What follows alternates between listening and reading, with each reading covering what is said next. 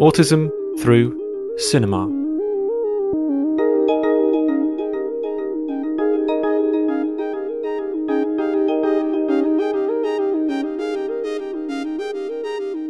Welcome to the Autism Through Cinema podcast, investigating autistic presence and expression on screen.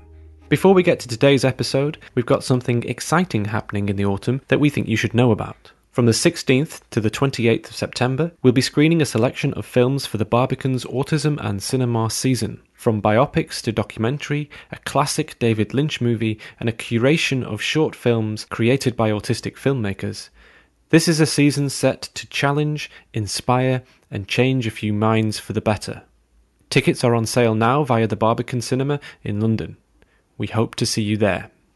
In today's episode, the team tackle three animated films, two shorts, and one feature length. The two shorts are Loop, written and directed by Erica Milsom, and Float, written and directed by Bobby Rubio. Both of these shorts are part of Pixar's Spark Shorts series and were released in 2020. The feature length film is the Australian stop motion animation Mary and Max, directed by Adam Elliot, released in 2009. Thank you for listening. We hope you enjoy the discussion. Hello, everybody. Welcome back to the uh, Autism Through Cinema podcast. Uh, my name is Dr. David Hartley, and uh, we're here gathered again today to uh, talk about uh, another film. Um, in fact, we've got three films today to talk about um, in relation to autism. Um, I'm joined by Alex Widdowson, uh, John James Laidlow, uh, Georgia Bradburn, and Janet Harbord today. And Janet is going to um, lead us in an introduction on the films that we're going to be uh, looking at and discussing in this episode. Janet. Thanks, David. So, the three films we're looking at today are two shorts from uh, Pixar Animation Studios based in California um, Float from 2019 and Loop from 2020. Uh, and we're also going to be talking about and Max, a 2009 Australian stop motion uh, animated comedy drama. So, first of all, then, uh, the two shorts are part of the Spark Shorts series um, developed by Pixar um, a program in which Pixar's employees were given six months and limited budgets t- to develop short animated films, which were first of all released on Pixar's YouTube channel and later uh, on Disney Plus. Um, Float from 2019 was made by Bobby Rubio um, and inspired by Rubio's son, who has autism. The boy in the film is different from other children since he can float. And this particular ability is um, regarded with suspicion by other people in the neighborhood. And we see the father attempting to suppress uh, this attribute that his son has um, that makes him different. And the film explores the father's choice between uh, trying to shape his son to fit in or trying to explore his differences with him. Um, the initial storyboards contained Caucasian characters, but Rubio was encouraged to depict Filipino American characters uh, to reflect his own ethnicity. Uh, the second film, Loop, from 2020, was made by Erica Milsom. Uh, it runs to 11 minutes. And it was Pixar's first non-verbal autistic character in this film. It's attracted a lot of attention, uh, mostly positive. It's the sixth Spark short film. Um, it showcases the world of Rennie, a nonverbal autistic character who is also voiced by a nonverbal autistic girl, Madison Bandy. The film is set during a camp, uh, and uh, a neurotypical character, Marcus, is charged with taking Rennie out on the lake in a canoe. Marcus struggles to find a way to communicate with Rennie, who almost capsizes the canoe. Uh, and like Float, the film solves for a point of connection between these two characters who experience the world um, quite differently. Um, in terms of the production history, Milsom had previously worked with people with disabilities. Um, she'd been a vocational educator in her 20s and worked with people um, with different uh, different abilities and also connected with many people in the studio um, who have children with different sensory and communication um, capacities. Uh, it's as, as you can read on the film's credits, it was also made with the input from autistic consultants. So, in contrast to these quite high end, um, high production value computer animations, Mary & Max comes from a very different tradition um, of stop motion animation, which really foregrounds the craft like nature of the process of, of animating. Um, it's written and directed by Adam Elliot and was his first feature film. Uh, Elliot works with biography as a structuring principle. Uh, and before he'd made Mary & Max, he'd made four shorts focused on one character. Uh, and these were titled Uncle, Cousin, Brother. Mary & Max is based on a real life relationship between Elliot and a pen friend in the States who has Asperger's. Elliot states of the friend that he couldn't see what the fuss was all about. And when he did finally see the film, um, he sent through a list of what could have been done better. Uh, apparently, he couldn't understand what all the fuss was about, uh, about the letter writing, uh, as he's much more into mainstream films. The story of Mary & Max focuses on two characters an eight year old girl from Australia who becomes a pen friend to Max, a middle aged man living in New York City.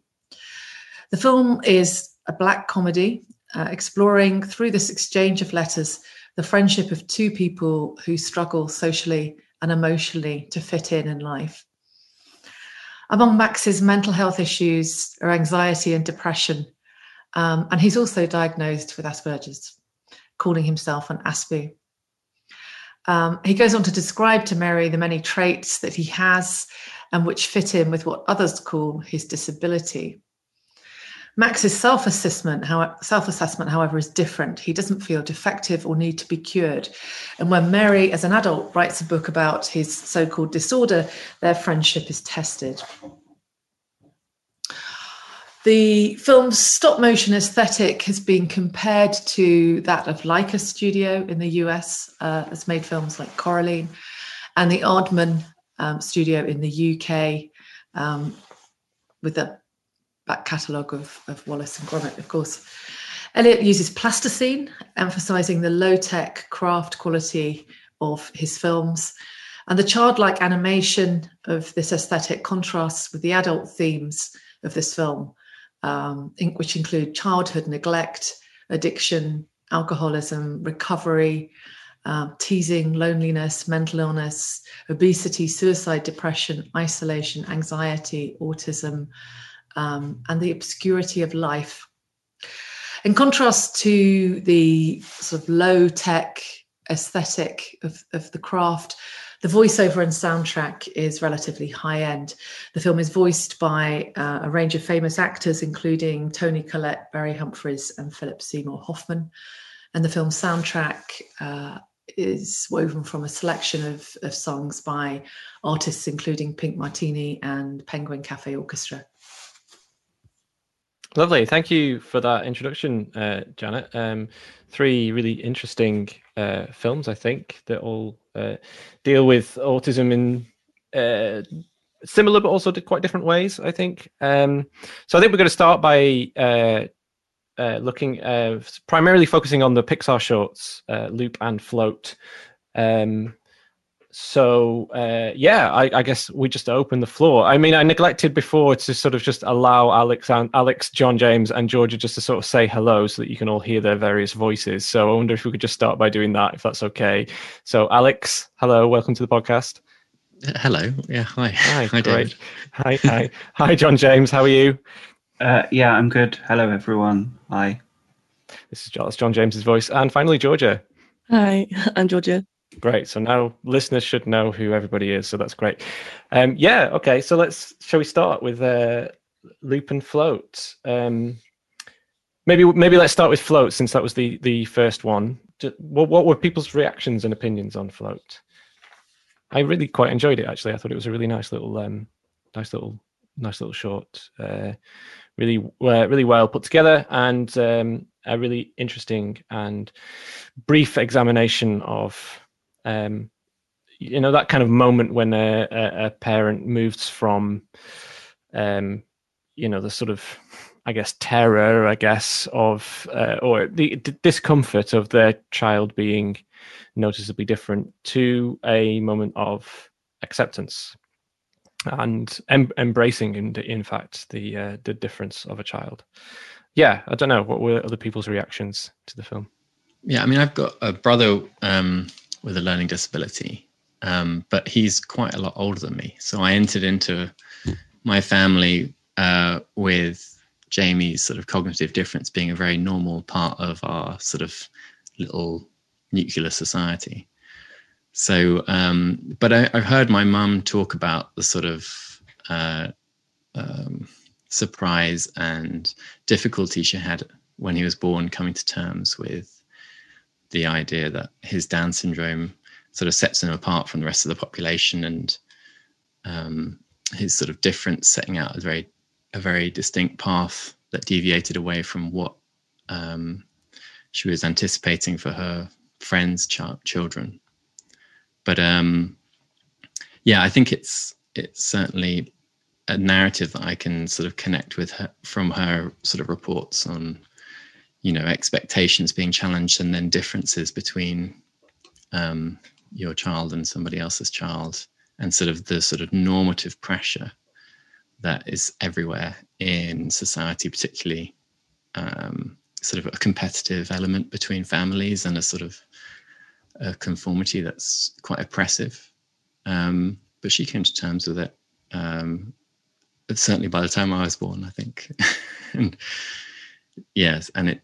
Um, I mean, yeah. So, so I could see that in there. But I mean, when I started watching the film, I I must admit I was quite shocked at some of the measures the father was taking to uh, control the behavior of the child, who seemed to be having nothing but fun um, sort of exploring this environment in, in, his, in his own way. Um, you know, like the leash in particular uh, um, evoked some images that I've seen of um, sort of parents attempting to control their autistic children um, and really speak to the realities of some of those difficulties, having not actually um, been in that situation myself, but it's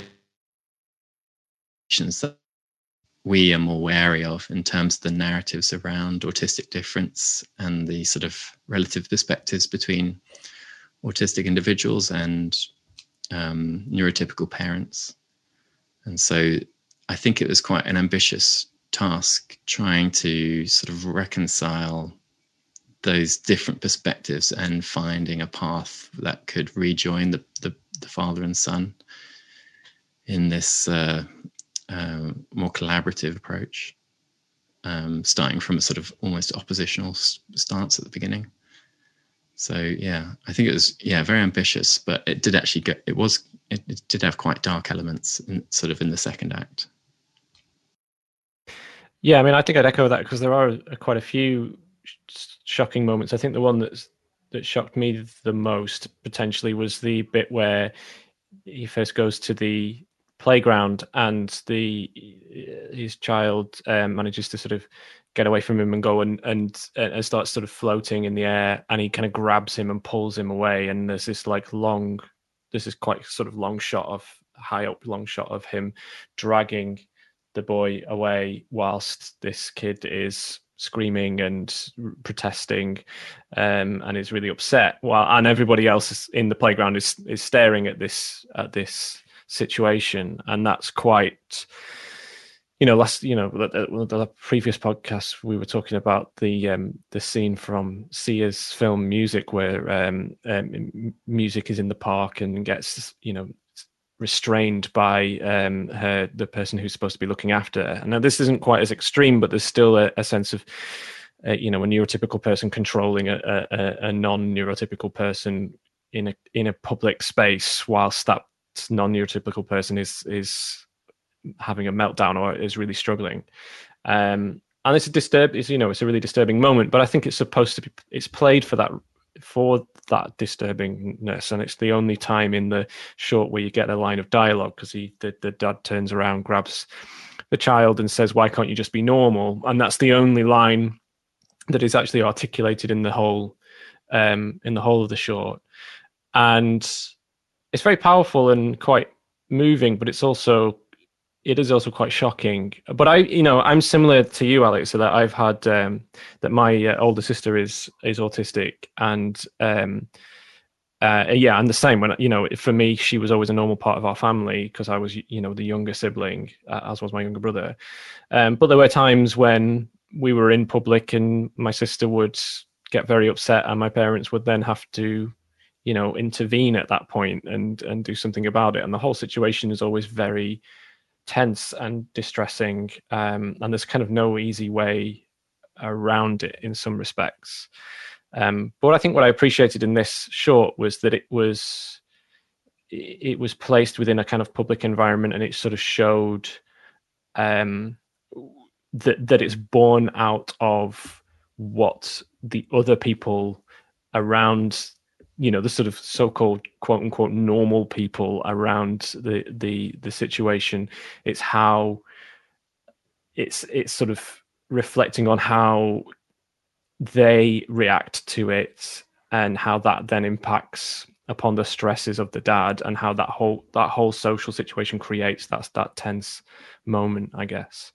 Um yeah. Um it reminded me of um because yeah i agree that the dark elements of it um, really stand out and that's what really brings it to the like through the metaphor of like disability and or caring for someone with autism. Um, and there was a post that went um, quite viral um, on the internet quite recently. Not not very viral I, I saw it but it was like a mum saying kind of boasting on the internet saying whenever my um, neurodiverse child has a tantrum, I I throw all their belongings out the window, and they have to deal with it and pick it up. Um, and then and she goes on to say, my child has ADHD, autism, um, various conditions, and says, you know, I don't care if they're neurodiverse or not. I have to discipline them some way. And it, that really, you know, it's quite upsetting to read something like that. And it made me think about the methods that the dad was going to to kind of put restraints on the child, like with the the collar and the the rocks in the bag, um, which I think as as profound as met- metaphors can can be, I guess. I mean, that's a pretty big one. Um because I mean, I don't have too much experience because uh, I was only really diagnosed or sort of like suspected for autism in my early teens. But even then, you know, if I uh, experience sort of sensory overload in public. I think my parents, their their first thought obviously was kind of to keep appearances because you know I was just kind of a, a teenager or a child who's just having a tantrum something like that, and then they'll you know tell me to stop it. And it it did it does feel like a kind of weight because i you know you can't help it. Can't help your your differences. But then i think my parents just wanted to um, maintain some normalcy. And it was only when they realized that it was um, like autism, just okay. Um, yeah, sorry, the recording uh, stopped there, so I'm just going to try and pick up where I left off.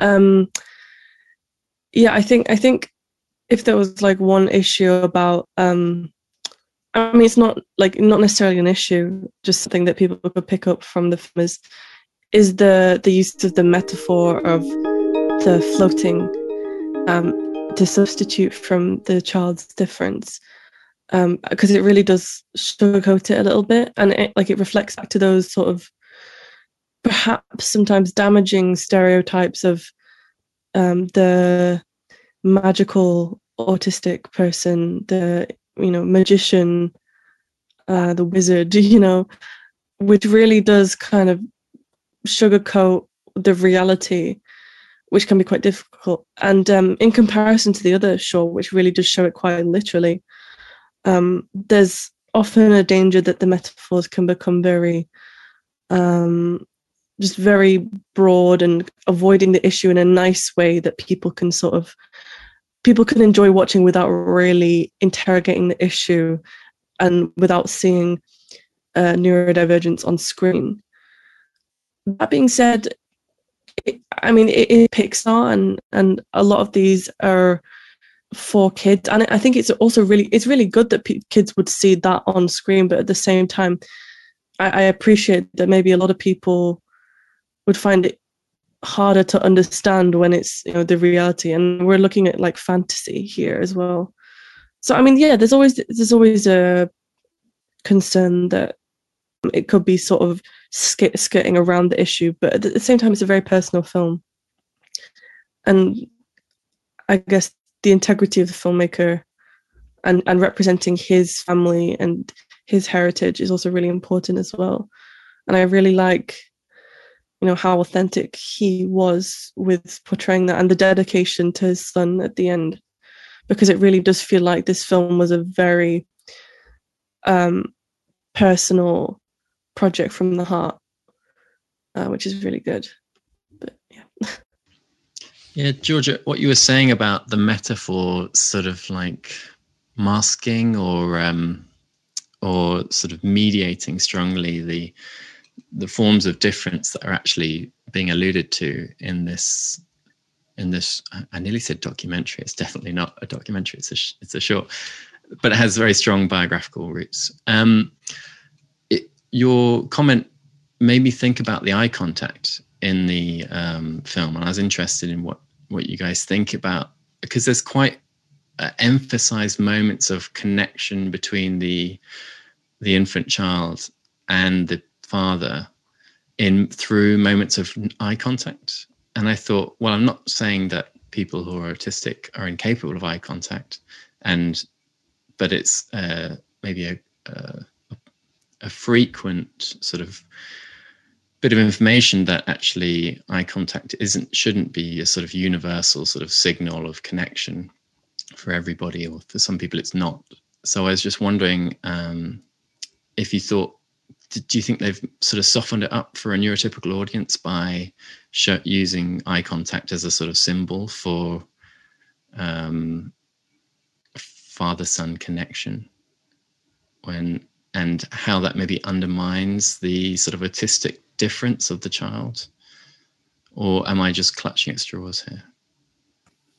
I didn't actually notice the eye contact thing, um, but you you might well be right. I think I think the film is for neurotypicals, but I think although it doesn't directly say this is an autistic experience or the the, the experience of an a carer or parent of someone with autism, it does touch on a truth in a way that other, other films that directly represent autism don't. So I, I also thought of Sia's music and I thought of the way that the people around the character music um, react to her and they're all very supportive. They don't judge her, which is really nice, but it's not really reality.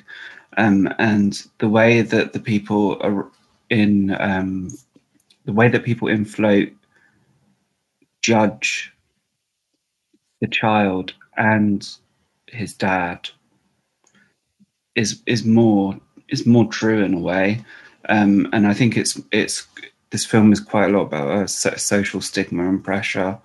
Um, and because I grew up with um, a much younger sibling who's also autistic um, and has different support needs to me, and I've worked with people, adults with different support needs, and the way people look at and judge people who are just existing is very hurtful and it is even today very judgmental um, when there is a visible difference. So yeah, it it doesn't it doesn't directly take these issues on or or name them, but in a way it, it sort of it gets to a truth that other films don't. I think.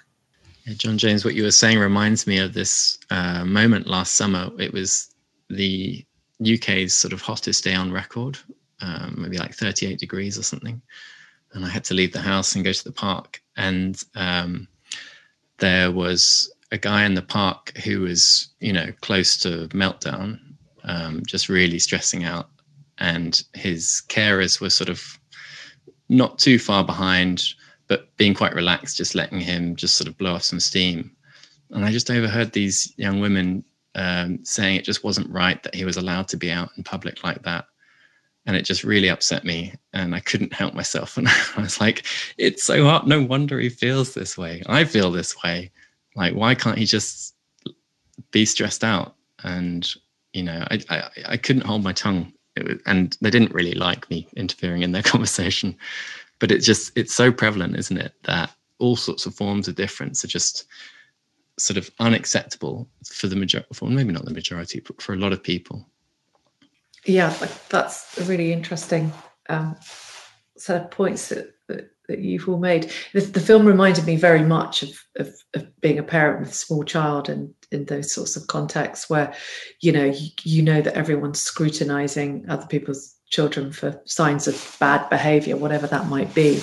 Um, and the way that that, I thought the film dealt with that in a in a really uh, succinct uh, and quite precise way when the neighbours opposite you, you, see them all kind of noting talking at a distance but all looking towards the house um, all of that seems um, very astute in its observation but one of the things i was thinking about eh, with with this question of what it means to work with with a metaphor was that with animation um, there is the the temptation, of course, to caricature. And I know, Alex, as an animator, you you've been thinking a lot about this. So I was thinking about that with what you were saying, Georgia, of, of about and John Jones about the the use of a metaphor. That it sort of is double edged, isn't it? On the one hand, it provides us with something quite creative to think about rather than being literal. You know, it's quite it, it, it works quite nicely that the father attempts to literally weigh down the son and kind of ground him and and make him you know appear to be like everyone else. And and and the, and the metaphor of floating is actually really quite lovely and light and sort of maybe a bit magical and special maybe a bit peter panish as well. Um, but it avoids it avoids the problems of uh, caricaturing differences which can often be exaggerated in animation so th- those are my thoughts about that I mean, on that note, what did what did people think about the much more literal representation of autism uh, in Loop? Well, sort of one of the things I, I, I wanted to say as a as a way of segue segueing into Loop, I suppose, coming off what, what Alex was the sort of anecdote Alex was just talking about in the park. Uh, one of the things that I, I have always found quite funny and and uh, amusing and charming, I suppose, about my sister um, in contrast to these kind of um, in contrast to sort of public autistic meltdown that is looked upon with sort of disgust or shame um, my sister can be very gregarious and very outgoing and uh, she often when she's in a good mood will will just happily chat to strangers or happily talk to strange to, to people that she's just passing in a park or meeting in a street or certainly people who are serving her at a you know if we're buying something from a cafe or something she'll have a good good natter and a good chat. And what what I really like about always liked about that is how disarming that is um, to the people who are being talked at by her because they always have that reaction of saying of, of thinking oh this is someone who's a bit different who's a bit strange and i don't really know how to talk to them but because of her joy, I guess, and because of her out, outgoingness, it can be quite disarming. And I quite like that as a sort of way of um, entering a th- sort of thread of difference into into a person's life. And often, the you know, the people that she interacts with will come away from it sort of a little embarrassed, but kind of grinning and smiling and being a bit like, okay, that was that was a bit odd, but it was funny and it was interesting, and we were all just sort of we kind of let it happen, and it's quite amusing, and I quite like that. So what I'm trying to say there is, I quite like the that uh, uh, you know autism has this um, sometimes has this way of of disarming the neurotypical in a good way. I think in a way to sort of make you um, see the richness and differences of life, I suppose. And that was one of the things I thought that that Loop does quite well is that it brings um, uh, it characterizes a an autistic, a, a sort of minim, minimally verbal autistic uh, young woman, teenager, I suppose, who um, who's who's placed in this position of into a kind of literally placed into a into a, a, a canoe, a kind of boat with uh, a neurotypical guy, and it's a story about her kind of disarming him for a short while and um, giving him, you know, sort of giving him a sort of diff- experience of what it's like to be um, um, different in that way. But again, there's there's there's there's problems and there's conflict there, but there's also uh, again a, a nice sort of reflection on how diverge neurodivergence can be a kind of a ripple of positivity, I suppose, into someone's life through that process of yeah uh, of disarming and, and and and sort of demonstrating how to be different and how that there can be pleasure in that. Um, I'm thinking in particular of the moment when um, the uh, autistic girl um, puts her sort of brushes her hand through um, the reeds as as they're passing them in the boat, and then later the neurotypical boy uh, does the same thing and sort of feels the feels the sensation of that happening. Um, yeah, I think that moment uh, leading up to the reeds is a very important uh, sort of communication of Renee's intelligence and her ability to manipulate. Um, oh, I don't know the name of the other character. Does anyone know the other character's name? Uh, the boy. I think it's Marcus, but I could be wrong. Marcus. That's right. Marcus. Okay.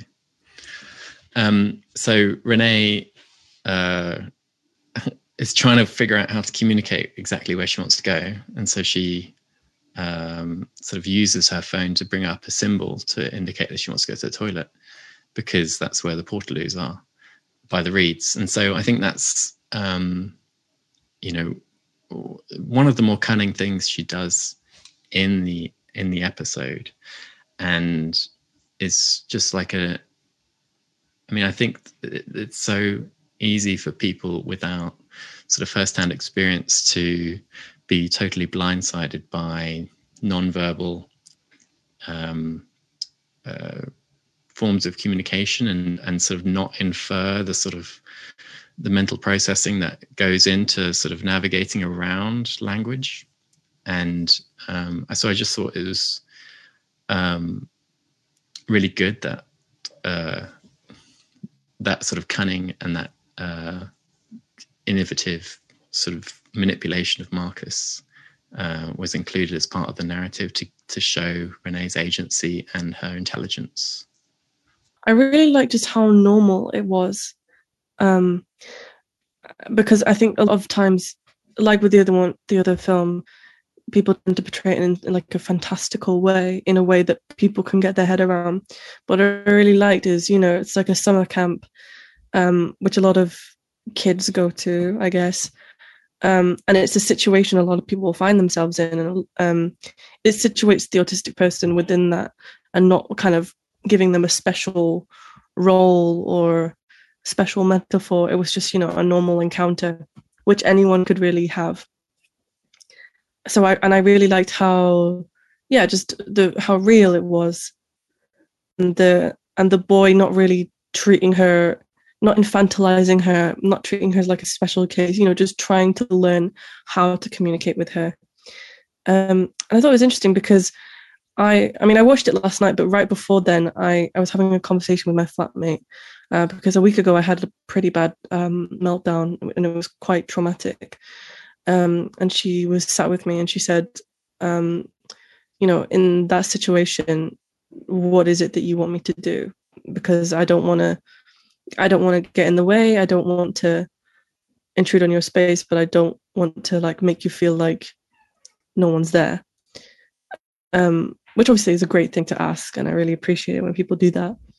Um, and I just said, well, having someone there is you know i mean obviously i i'm i'm a verbal autistic just high functioning um so it's obviously going to be different and i said well i prefer when someone's there but no direct contact and i i was watching this film and i thought the way that the boy is dealing with that meltdown where he's just kind of saying you know i'll be here when you you know come out um it's just really yeah, it, it, for me it felt it felt really helpful.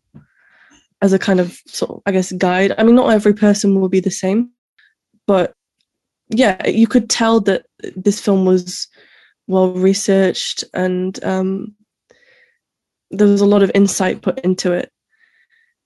There, there was no kind of false uh, signaling and information like like in music, which I did I, since I have watched the full film, and I agree that it's terrible.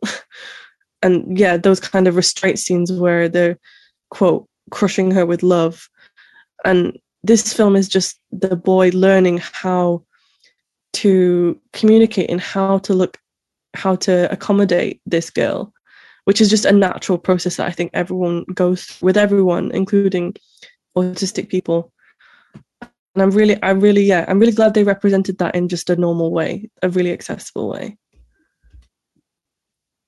John james i wanted to ask you whether you felt that this film was for autistic people um, I noticed that you were saying you thought Float was for for a neurotypical audience, and, and I'd agree with that. I think it's it's particularly aimed at parents. Uh, I wonder if what you thought of of Loop. Mm, I'm not sure really. Um, I think it might be for autistic people and neurotypical people because I feel like the two characters are put in a in a boat and sort of set adrift in a way, and and they can exist for a small time outside of society and outside of the the stigma that was so prevalent in float. Um, so they're sort of they're sort of meeting as mutual members that they're, they're meeting halfway and, and and really just naturally, organically discovering how to interact with each other and, and how to communicate. So maybe that's that's who the film is for as well. Like everybody, um, yeah, because um, Marcus has some preconceived notions of of Renee. At the beginning, he doesn't want to be partnered up with her, but then when when they move out of out of society for a brief time and and he gets to actually know her out outside of his own preconceived notions. He feel, he feels like her equal and and he's quite caring towards her. Um like like Georgia says he he he lets Renee express herself in a way that she wants to and just gives her space rather than trying to to control her or, or, or make her smaller. Yeah. I do wonder slightly about the duty of care that the, the camp leaders have, um, the adults in the situation have in this in this in this kind of narrative. I know that they kind of you know it's a conceit really just to enable that Renee and Marcus are you know, as you say, John James, cut, cut away from society a little bit, you know, you know, isolated within that boat. But I couldn't help but think when I rewatched it that like the the the the, the, the sort of adults in the situation, the camp leaders, who you don't really see very much of.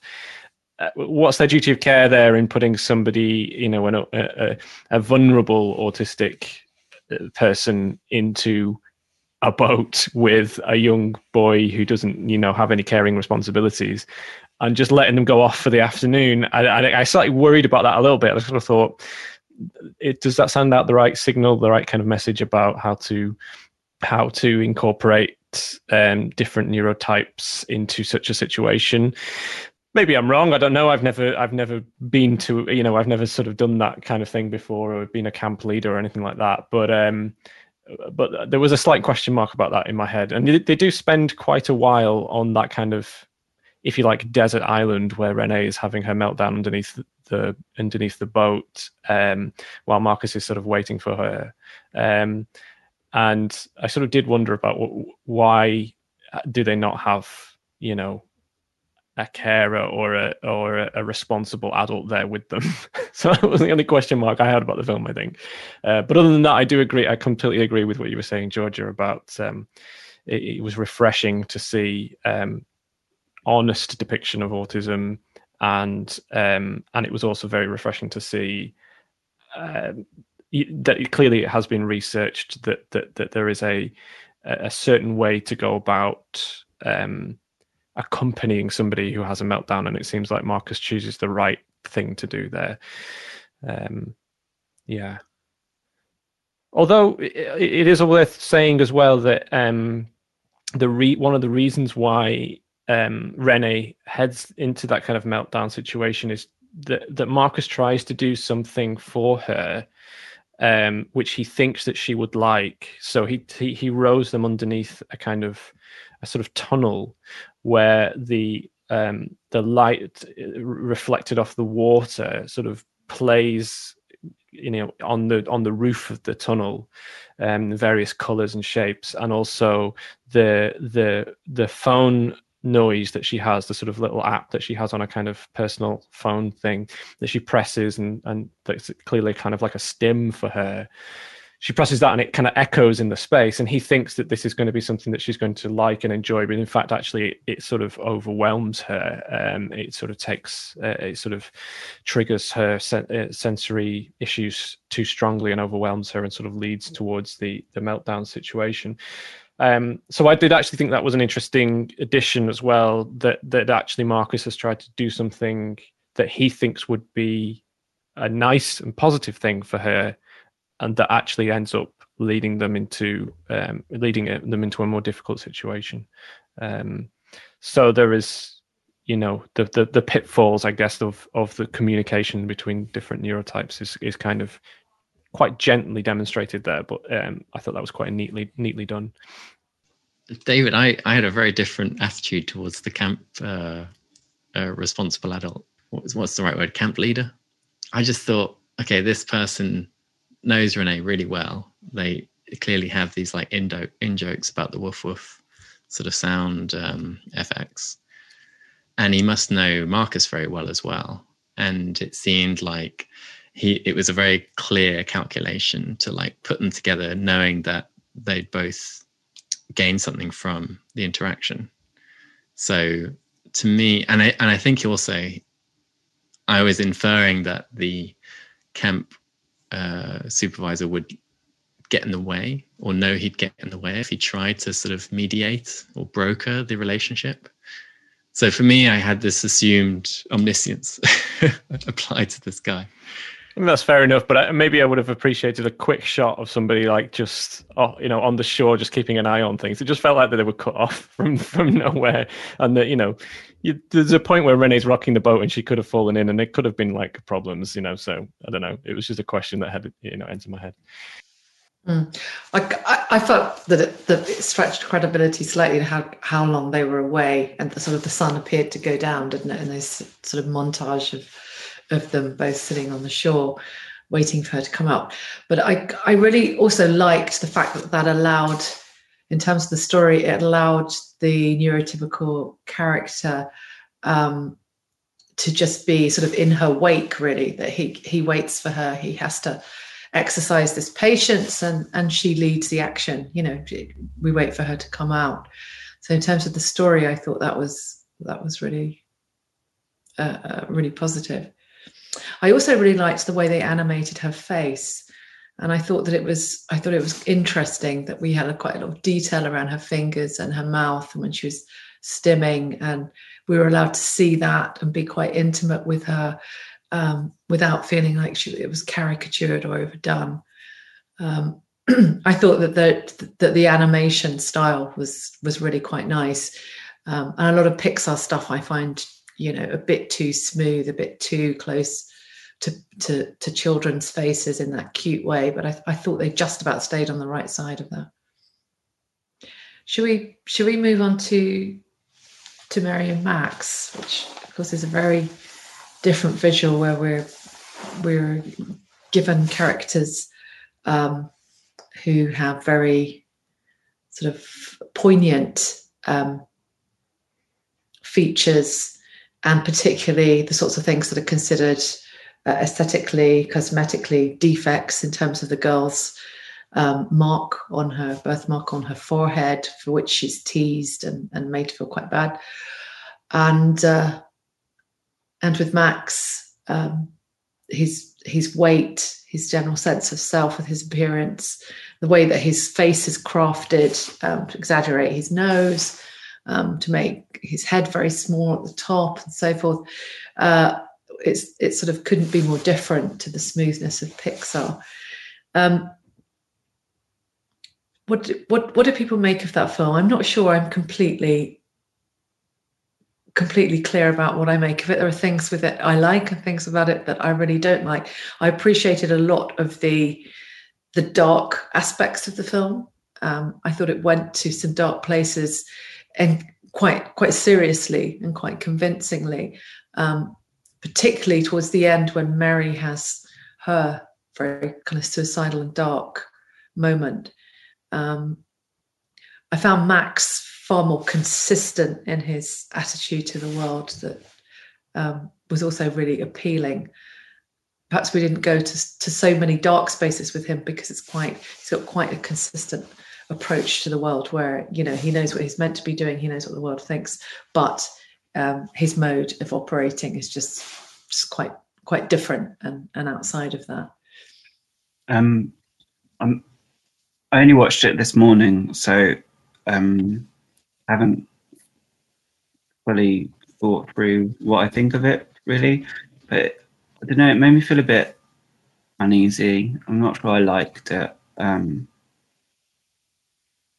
there was something about like it, it touched on these these dark themes and and um, events, but the whole kind of film felt a bit like it was trying too hard to be quirky, and it was it felt like it was there was like a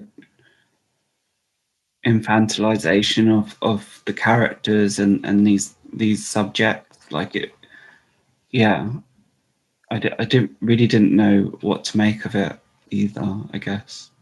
Yeah, I, am I'm similar to you, Janet. I, I sort of got mixed feelings. I think about this film, but I think some one of the some of the things that I do appreciate about Mary and Max compared to other films that you know uh, uh name autism and depict autism is that uh, we've got an autistic character here who's a, a little bit different to the kind of common sort of depictions that you get. We've got a guy who is um he's sort of of a I guess working class. He's he's he's a bit older as well, and generally we tend to get kind of representations of autism within, um, you know, younger younger people. But this is a guy who's kind of lived quite a long and full life um, in many ways, and uh, and it, and it does make an attempt to explore some of the uh, uh, quite a lot of intersectionality with autism as well. So you know, it's it, Max is not just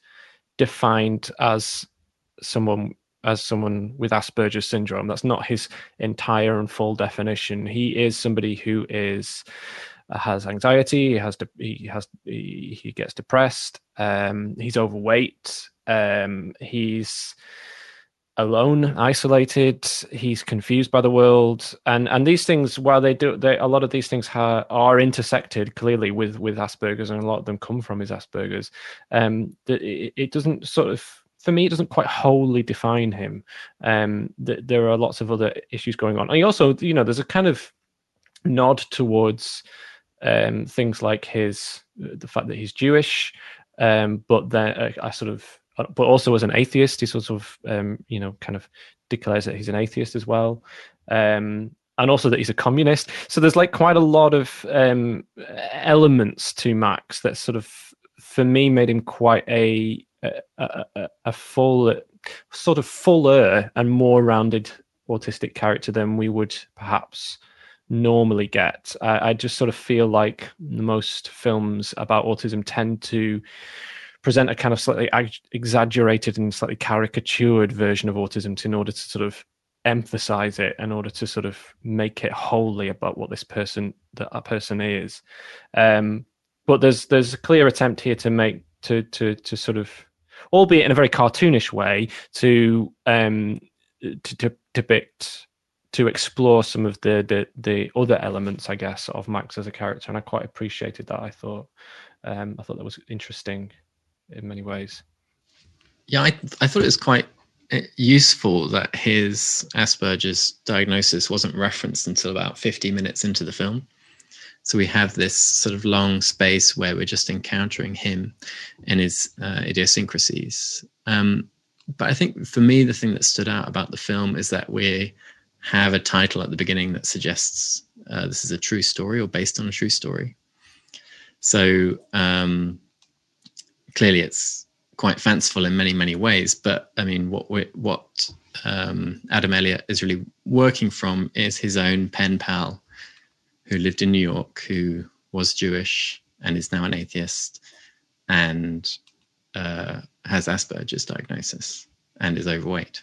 So um, he obviously has this sort of rich. He started off with this rich archive of letters um, to develop sort of. I mean, he he, he writes about the way he developed the script was finding these small details that he knew wanted to be in the film and then sewing them together later into some sort of narrative. And it has that it really does have that feeling of like these sort of moments that are strung together loosely. But i think when he's writing about his role as in the narrative he clearly identifies with mary as the sort of his surrogate within the story. And the significant sort of arc that changes Mary's experience is her deciding to make a publication about her pen pal and then uh, the sort of poor response she gets from Max and his sort of, uh, you know, um, offense taken at some of the misrepresentations he believes that she's made about his um, Asperger's. So, so Mary interprets it and frames it as a disorder and a disability and something that needs curing. This strongly resists his sort of Aspie pride sort of um, perspective. And I just couldn't help but think of that as the analogy for this film itself. You know, uh, do you think that Elliot was essentially very anxious about how his pen pal is going to feel about this film, this biopic almost made about the um, his pen pal. And I and it it seems Janet, you made a reference to the fact that um, his pen pal only saw it once it was complete. Um, and so, yeah, I think there's clearly this sort of ethical dilemma that's explored and then sort of enacted through Mary's decline and her, into alcoholism and sort of echoing her mother's past. That um, is sort of channeling the anxieties of of Adam Elliot spending eight million pounds making a film about his pen pal whose identity he's absolutely mining for a creative project. Mm, I I also thought that that was a really interesting turn in the narrative when when Mary writes that book, and um, and we see his response. We see her dependency on Max for a start. You know, his response is really important to her, and and then the effect of that is that it knocks her right back into this this really very troubled position. And I, I, I thought that that was a really you know quite complex set of issues that the film was addressing there, and as David was mentioning, intersectionality is, is, is, very much what the film was up to, you know. And I like the fact fact that Max's response wasn't tempered, so that you know it wasn't too bad for Mary. Actually, it was pretty devastating for Mary. And these, you know, the autism and her um, her history um, of anxiety, of depression, of, of neglect met there in quite a, a confrontational way. And I I thought that was one of the sort of more successful sequences in the film um, in in in addressing quite serious topics, if you like. Um, yeah, I, I, I'm I'm kind of trying to think through this this point about who's who's who who who are we seeing with and whose point of view are we seeing from and whether it is Mary. So I felt quite aligned with Max a lot of the time. And I wonder if that's something to do with age, that I kind of identified with a lot of his midlife crisis, you know, that sense of sort of lethargy and like, you know, oh, so much has happened and it's all got a bit wrong. And, you know, that you can't, you don't, you don't have that sort of, that view of the life's in front of you that Mary has. Um, so, I, so I think there were different, the film offers different possibilities um, for, for for ways into the characters. I mean, what it, the, one of the things I found myself sort of contemplating with it is I, I, I got slightly bored with the letter format, the kind of the dialogue of you know her and then him and and how that worked. But I was thinking this is so much more successful than it would be if it were filmed with kind of real life actors. Um, and why is that? I, I kind of couldn't get my head why around why this, as, as John James said, quite infantilizing sort of way of presenting the story somehow worked in a way that filming real life actors wouldn't. I don't know if anyone's got any thoughts on that.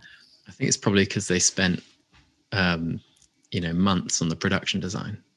So every aspect of the scenery uh, is somehow, you know, a team of people thinking about the themes of the film and how that relates to the objects and the mise en scène and, um, you know, the you just just one of those frames is full of symbolism and rich imagery that communicates um, the story. Um, and so I think you only really get that, and you get that you get that in animation, but you get that really well in stop motion because you have all these different teams all working, uh, com- contributing their own ideas towards how to reach this shared goal. Yeah, I remember talking to my flatmate after we watched it, saying if this was filmed in live action, it would be a totally different film, especially because of the ending. You know, like imagine, you know, walking into this man's flat and he's he's dead and your letters are plastered across the ceiling it would be it would that sounds like a horror film but the way that it's it's done is is in yeah like a black comedy and kind of quirky yeah which i guess also reads as infantilizing. I think from my point of view i was just kind of watching it from know i was just kind of enjoying it as a spectator. And and for that reason i just really enjoyed it just because i really like the humor and i like the characters. But it, it's interesting how that animation um, comes into play with the issues that are, are being talked about because yeah it gives it a certain charm and perhaps sugarcoats it. I mean it does quite a lot.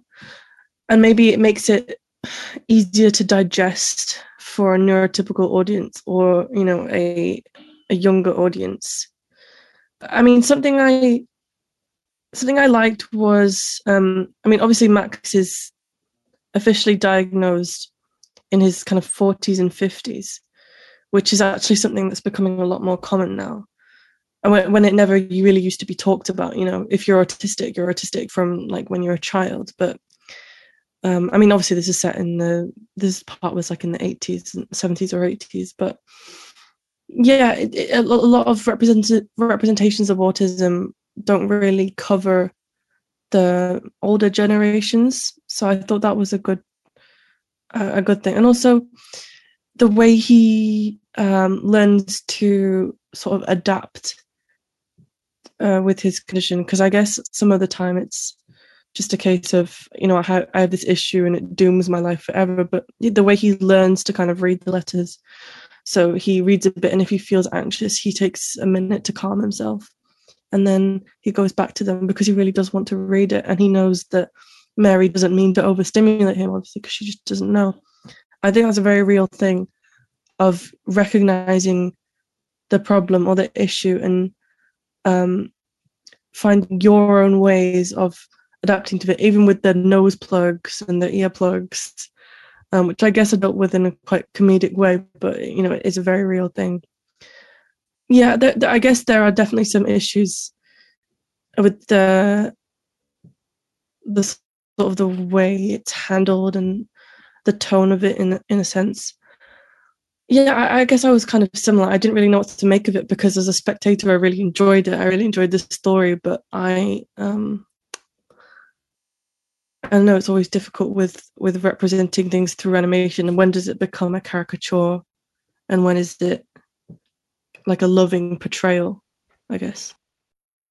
Yeah, sort of. I guess the question uh, is like, you know, do, is stop motion animation or even just animation generally uh, better placed in some way to uh, in to depict or represent autism than live action is? And I don't think, think there's a kind of clear and easy answer to that question, but there are clearly some strengths to it. Um, I, and because it's sort of like you know, kind of animation can do things animation leans into sort of the, the the magical and the fantastical more naturally i suppose than live action does and therefore can use that uh, especially if it's co- spent meant to be comedic like it is here can lean into that in ways that um, live action just can't. So I, there were moments that you know, there's quite a few moments in this film that made me chuckle and made me smile. Um, there's lots of little throwaway details, little um, little little tiny tiny gags and tiny jokes all the way through. But there was like just things that are related to Max that I sort of uh, I kind of appreciate that little um, that kind of little cutaway uh, cartoony image that just succinctly summarizes um, something that is part of Max's experience. So the the one example I can think of is he asks in one of his letters. Um, he talks about smiling, um, and he says, you know. Uh, uh, do you smile? I smile inside my brain, and then you get this this little cut. You know, it's sort of head cuts away and you see his brain and his brain smiles. And it's just like okay you know that's quite a nice neat sweet and succinct way of saying um, quite a complex um, emotional expression because uh, you know quite a, a, a I, I would imagine a lot of autistic people um, or pe- not not just autistic people, people in generally don't necessarily always like to smile, and yet uh, others will say, you know, smile, it might never happen, or whatever it is, and and and and yet there is a. I thought it was just a nice and very neat and succinct way of showing that Max's emotional um, capacity is definitely there and is still in there and is still within his brain, but might not necessarily be expressed upon his face. And I think that's just it was just a quick daft, silly, cartoonish way of making quite a, an important point, I think. So I think in some ways, you know, animation and stop motion animation can do those sort of things. But then on the flip side of it as well, what the problem is is when you've got an aesthetic like that and a whole film that does that, it can sometimes slip into slightly more discomforting areas. So there's a there's a very brief section where Max uh, has been institutionalized and he uh, ends up in a as he calls it a mental hospital and you see a sequence of brief shots where basically he's like in a bed uh, having been drugged up and his kind of eyes are kind of in different directions. And then you see him um, having electric shock therapy and it's done in a very cartoony way a very almost kind of sort of frankenstein's creature sort of way. It's like pads on his head zap and he sort of got you know it sort of zaps him. Um and and again that, that was sort of slightly throwaway and kind of cartoonish and comedic um, but again was is something that is real and does actually happen and, and in some respects does continue to happen. Um, and i felt i felt as if the the, the kind of stop motion animation cartoony aesthetic therefore didn't quite work for something like that. Um, i don't know how they would have done it differently but for me that was a bit too too far of a step into the cartoony world um, that didn't didn't spend enough time reflecting on the seriousness of that sort of, of a situation. I think really, but yeah, but I do think that the animation and stop motion animation, as with Mary and Max and all of you know, and Loop and Float, does has a capability to do things slightly differently to live action that that perhaps aligns better with autism in some ways. It's something I'd want to think more about. I think. Just on the point of um, caricature, I mean, a sort of grotesque and distorted. No, sorry, uh, a caricature is a um, distorted face for the purposes of comic or grotesque outcomes. And so, like, that's definitely happening within this film. But I think it's really important that it's happening to every character, with the exception maybe of Mary, who's relatively sort of un uncontorted compared to the rest of the caricatures. But um, yeah, I think it's important that that sort of level of sort of separation from reality is consistent throughout the film. So it's not doesn't end up being a comment on the sort of physiognomy of of autism. Um, so I just thought I'd throw that in there, and I and I think you know there are, whilst the animation is this sort of degree of separation from reality, that has an impact and maybe pulls its punches when we're talking about some abusive um, sort of medical practices that have been phased out.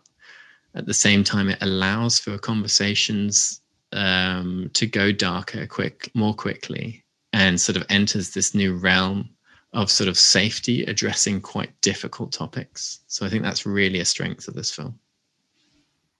Okay, great. Well, um, I think we're probably coming up to um, to the end now of the episode. Uh, uh, but yeah, no, I think it's been really interesting to to to look at three examples of um, animated films and how they uh, they each approach uh, autism. I think there's a, a a, a theme shared among them of also of uh, the lines of communication between autism and uh, non-autism. Um, that's what kind of what all three uh, films, uh, the, both the shorts and the the, the feature films share.